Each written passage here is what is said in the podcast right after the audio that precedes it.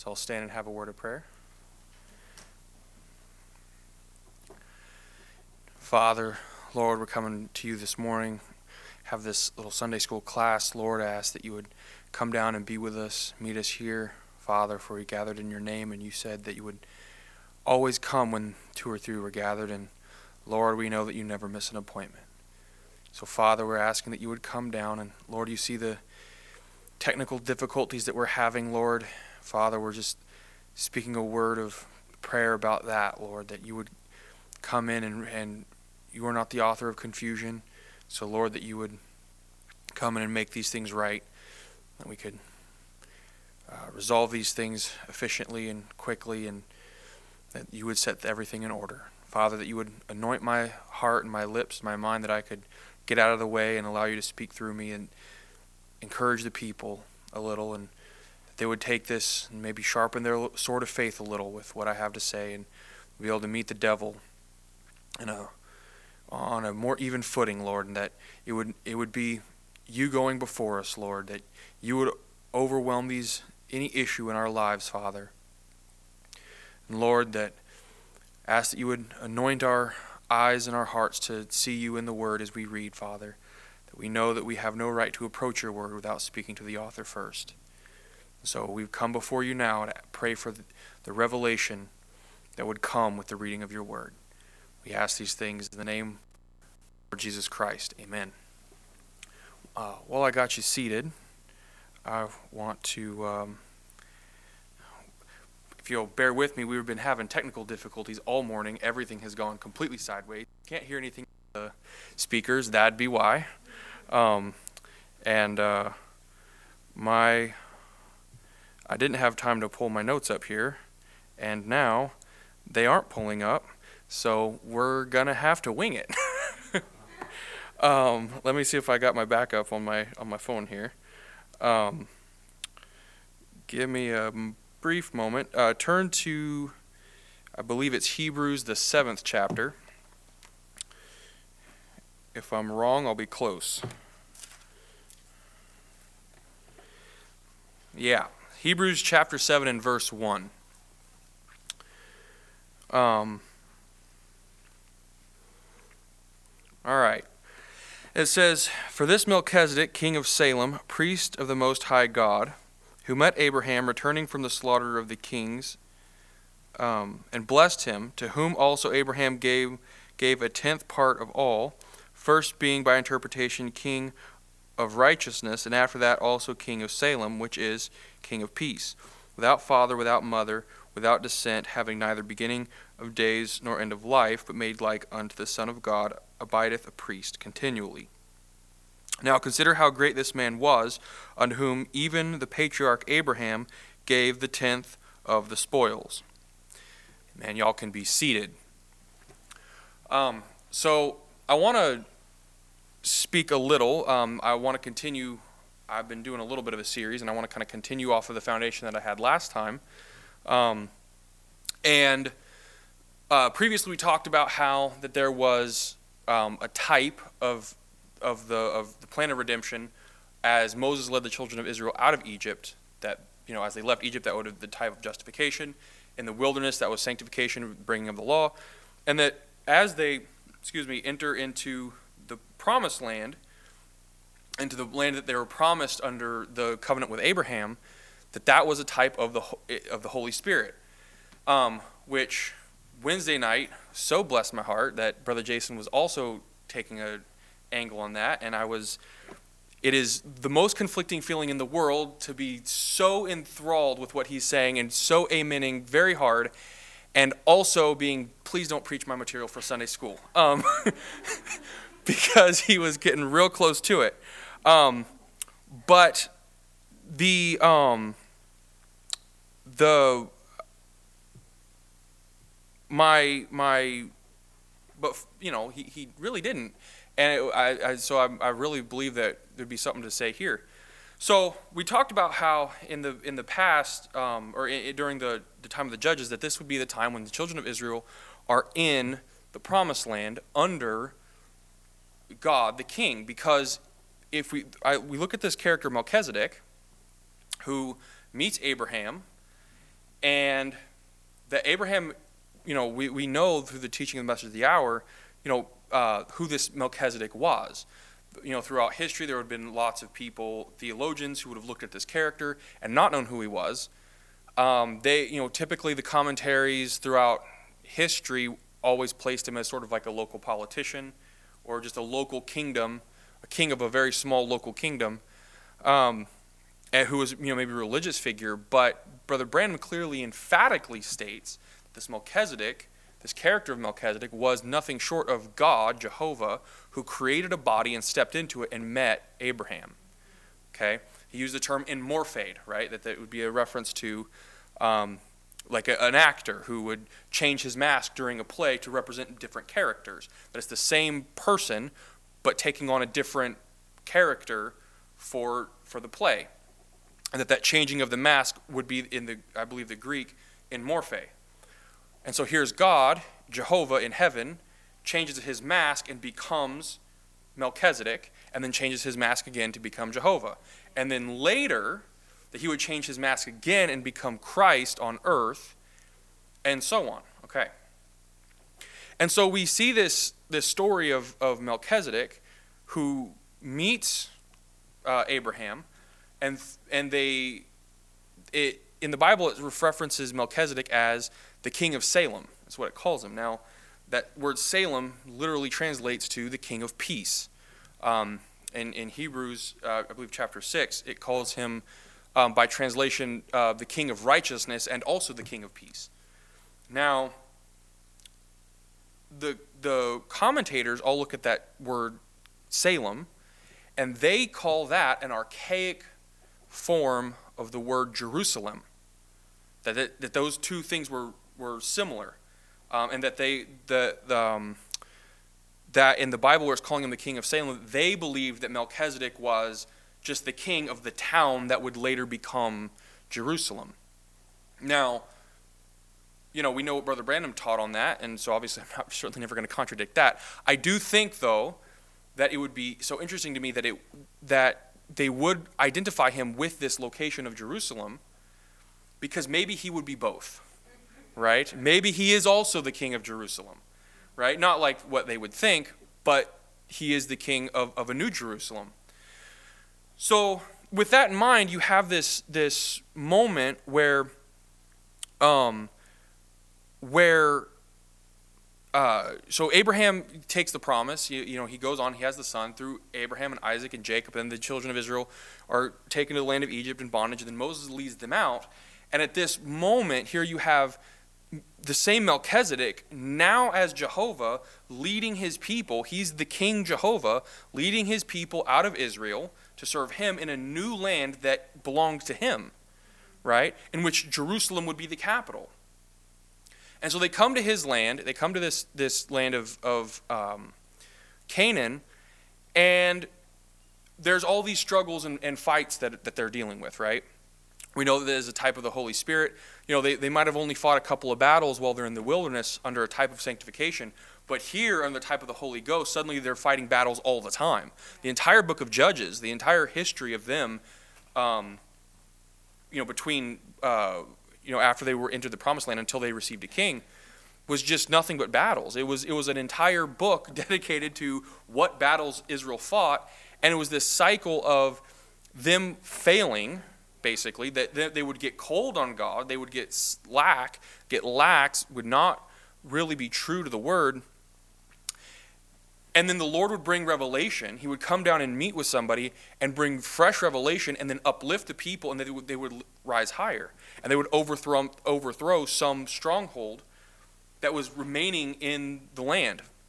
And likewise, you know, we can see that in our own lives as, as Holy Ghost filled Christians. Oftentimes, the Lord leaves things, right? Our flesh is this land inhabited by complexes and desires and you know things of the world and and and lust for carnal things. And yet the lord will leave that in your body leave that in you in you even though you have the holy ghost so that you can have a, a proving of your holy ghost.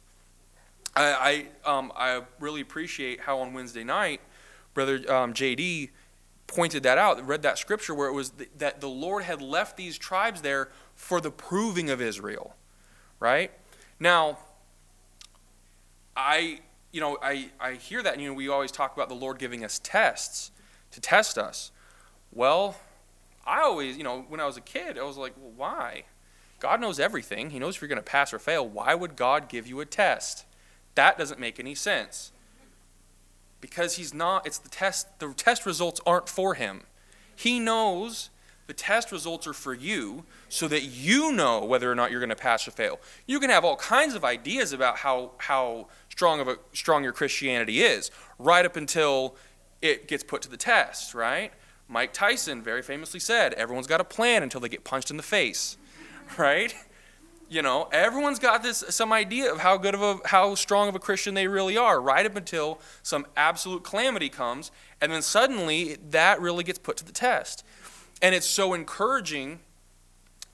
Oftentimes, you know, the purpose of the test is so that you can either fall flat on your face and recognize that you had a hole in your armor, and now you can rededicate yourself and really, you know, consecrate yourself to the Lord in that regard and, and improve so that in the future you will overcome that and you will be made more than a conqueror.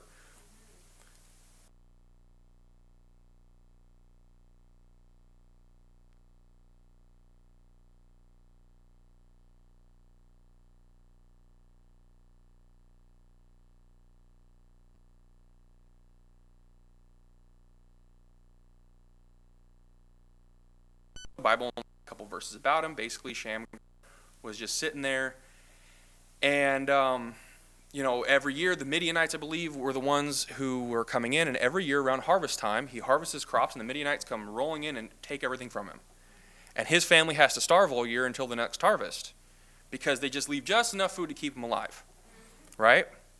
Lord wasn't going to let him starve to death, right? Because he had something Shamgar was supposed to do. But he, what he was doing is he was allowing Shamgar to get desperate enough so that he would really look down, or look up rather, and recognize who he actually was and that he had a promise that this was his land and that the land had, was given to him. And it wasn't just some place where they could barely scrape by a subsistence.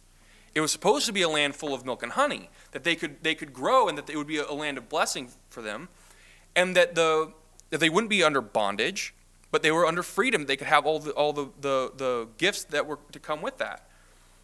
And, but every year the Midianites come in and take from him until he gets so desperate that he one day recognizes who he is, who he really is, that this was his land, that he had a promise to him from Almighty God that this was his land and that this was for him and for his family. And so one year when they come come along, right, he picks up an ox goad, which, if you don't know what that is, it's a little stick with a little brass nail on the end of it, poking a cow in the rear end to get him to move. Right? This is nothing. This is not a weapon. This is nothing. Right? And he picks up that ox goad and proceeds to beat to death 600 Midianites. Okay, that's an army. That's a pretty good sized military unit. And this effectively unarmed farmer beats them all to death with a stick. That's not the farmer doing that, right? Because what it was, it was God, the king, right? The king of peace, overlooking his people and being willing to go to battle before them, right? You know, when the children of Israel came to the promised land and they looked at the land and said, wow, this land is full of giants, we were grasshoppers before them, that wasn't really a lie it was actually impossible for them to take the land. But they weren't the one going to take the land, right? It was God was going to go before them to take the land. And so that's what Sham, that was the promise that they had. That was the promise that they had to hold on to. If they were trying to do it under their own power, they would have failed, and oftentimes they did. But when Shamgar recognized the promise that was to him, that it's not us that's going to be doing this, right? We look at our lives so many times that we have these things in our lives that we cannot overcome and you're 100% correct. You can't do it. It's you can't. It, it, you know, if if you could, then the Holy Ghost would be unnecessary. Right? But you can't. But what your job is to do is to recognize that you can't and look to someone who can. To recognize that you have a promise and say, It's not me who gave the promise. It's not me going to do this. It's the Lord going to do this on my behalf because I'm following His word. I've dedicated my life to Him. Now, if you're worshiping idols, if you're off doing all this nonsense, well, you don't have a right to that promise, unfortunately. Right? You just don't. Eh, the Lord isn't going to, you know, you know we talk about, you know, to, to the promise of this time would be that the Word would be made flesh. Well, how is the Word going to be made flesh if your life is a lie made flesh? Right? How is that going to happen? The Word can't associate with a lie. So you have to bring your life into subjection to the Word, or there is no there is no promise for that. So, um, uh, moving on. Um, the uh, oh wow, praise the Lord! My tablet decided to act right, um, just when I needed it to. So the the um, here we go. So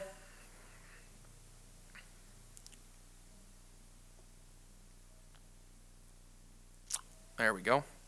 So at the end of the at the end of the time of the judges, right? It's this cycle of people failing, you know, turning from God, getting cold on God.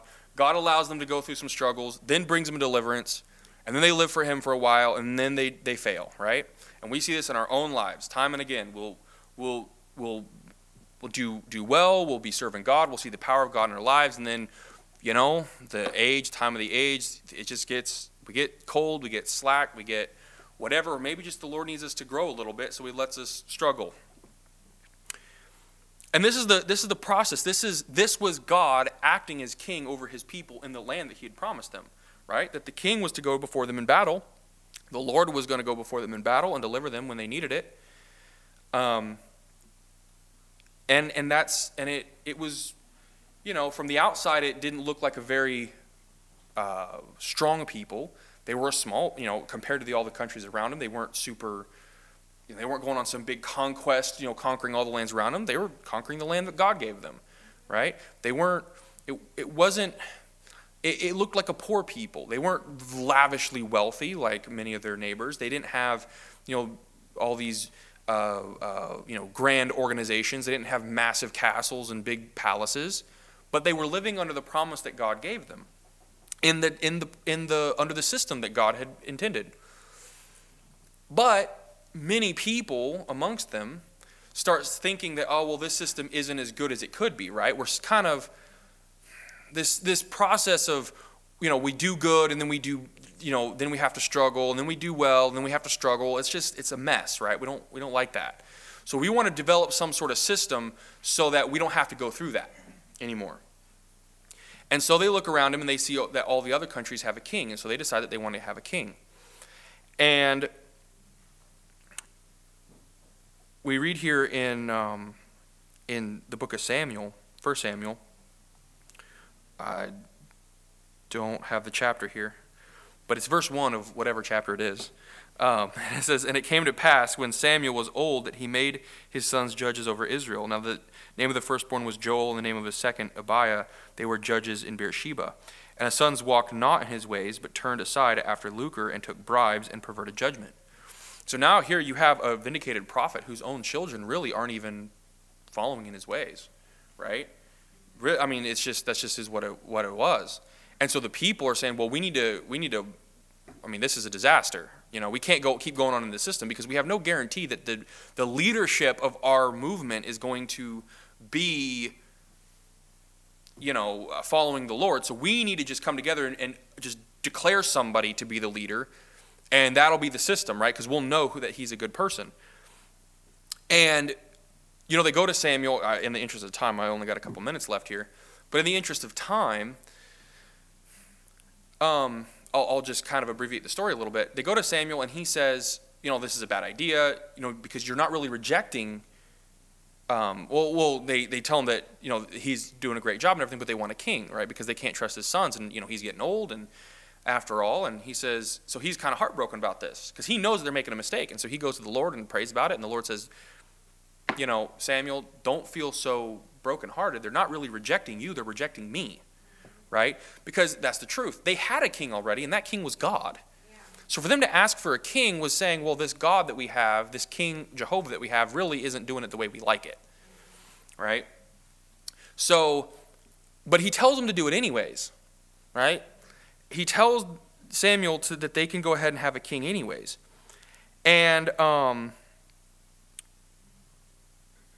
it says here, it says, Nevertheless, the people refused to obey the voice of Samuel, and they said, Nay, but we will have a king over us, that we may also be like all the nations, that our king may judge us and go out before us and fight our battles. And Samuel heard all the words of the people, and he rehearsed them in the ears of the Lord. And the Lord said unto Samuel, Hearken unto their voice, and make them a king. And Samuel said unto the men of Israel, Go ye every man to a city. Now I find it so striking that the reason that they want this king that they say here, because they didn't say this at first, but they said it after, you know, after Samuel came back to them. They said that we may be like all the nations, and that our king may judge us, and go out before us and fight our battles. Huh.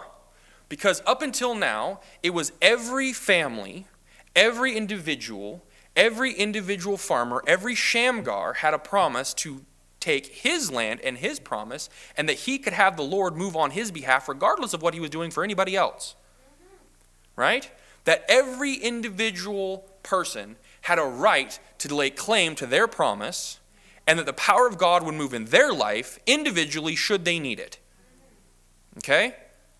And now, they want to put it all off on this guy, this king who's going to go before them. Because it shows that their motivations were because they knew that they were only going to have the power of God move in their life if if they remained true to the word of God. Okay? And so for them to demand a king, well that's showing that they they wanted to be able to live lax on God and not depend on God's salvation. They wanted to put it over on some guy, he might be a wonderful man, might be a great guy, might be a, a true real good honest person, you know, like uh, really love God with all of his heart and be a genuine believer. 100%. But the people were putting everything on him and saying, ah, that's for him to do, right? We'll just have our pastor go fight all of our battles for us. We'll go live like the devil. We'll go live carnal like. We'll go just not read our Bibles and pray every day. We'll just put everything before the kingdom of God. We'll just be, you know, ah, sort of halfway in, halfway out Christians. And then when we get in trouble, we'll call the pastor, and our king will do it for us. Uh, that ain't going to work, right? Because what you're doing is now you're putting the pastor in the place of God. And it's not the pastor's fault, right? Pastor was ordained to be here. And furthermore, and this is the, it always had, I always had the question in my mind why did God allow them to pick this king? Why? Doesn't make, you know, if it wasn't his plan to do it, why would he allow them to do it? Well, the reason was because they actually had a scriptural basis to do it. Okay? In the book of Deuteronomy, chapter, I believe, if I could find it, chapter 17. Here's what it says in verse 14.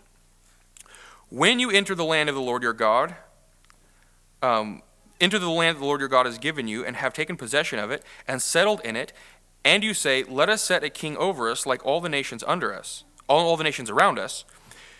You are to point over yourselves the king whom the Lord your God shall choose. Appoint a king from among your brothers. Brothers, you are not to set over yourselves a foreigner who is not one of your brothers.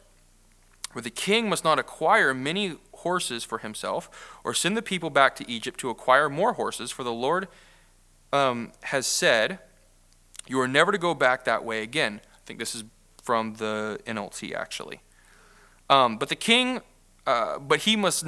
He must not take many wives for himself, lest his heart go astray. He must not accumulate for himself large amounts of silver and gold when he is seated in his royal throne, he must write for himself a copy of this instruction on a scroll in the presence of the Levitical priests. And to from it all the days of his life, so that he may learn to fear the Lord his God by carefully observing all the words of this instruction and these statutes. Then his heart will not be exalted above his countrymen, and he will not turn aside from the commandment to the right or to the left, in order that he and his sons may reign many years over his kingdom in Israel. So this is this was in Deuteronomy. This was Moses' law that they actually had a in the law a, a, a provision for having a king. But notice what the law concerning the king was that he was supposed to be humble, that he was supposed to obey the word of the Lord continually, that he was supposed to read the law perpetually, that he was not to uplift himself, that he wasn't to have to, all these multitude of wives and a bunch of wealth. He wasn't supposed to build up a bunch of money and have big grand palaces and a bunch of wives. And what king ever did that? What king over Israel, not Saul, not even David, Solomon surely failed on the whole not having a lot of wives thing right? You know, what, what king over Israel ever did that? There was one, right? There was one who rode into Jerusalem on a borrowed donkey, who had nothing, who didn't have a place to lay his head, you know. That was the king that was supposed to rule over them. And so and that's the same king that we is to rule over us, who will go before us in our battles. So long as we hold to the word, every single individual has a right to be like Shamgar and say, No, I have a right to this. I have a right to deliverance. I have a right to these things. And the king over my life will go before me and, and do the work that needs to be done. That it's not me that's going to do it. And, you know, that's so many times that I, I, I truly believe that so often it is so easy in this age to just simply say, well, I'm going to go to church. I'm just going to go to church. I'm not going to worry too hard, too much about, you know, living right. And instead, I'm going to let it all just be the pastor's job. I'm going to let the, let the ministry do all the work. I'm going to have no move of God in my own personal life. And just whenever I need something from the Lord, I'll just go up and get prayer. I have no problem with that. The, that's a, that's a uh, you know, statute that the Lord put in. If you need prayer, the ministry would be happy to pray for you. But if, if that's the extent, the, sign, the, you know, the promises to you and to your children and to your children's children. You know, you have the power, you have the, the, the right to go before God in your own home, in your own lives. When, when, when you need something right now and there ain't no time to call the pastor or a minister or whoever. You know, so many times, or even beyond that, we want to put all the signs and wonders off on the, on the prophet of the age, or all, all off on Jesus, you know, of Nazareth somewhere.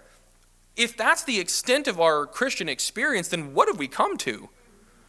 You know, if, the, if God was immorphade into Melchizedek, and then immorphade into Christ, where is he immorphade now? Right? I would say, I believe God is immorphade into me and into you. And if the same God is with us that was with you know, that was walking the sea of, uh, uh, walking on the, on the shores of Galilee, then the same power should be with us as well. Yeah. Right? We have the same right to deliverance as anybody that ever met Jesus. All right? That's what I got, and we're out of time. so let's, uh, let's have a word of prayer.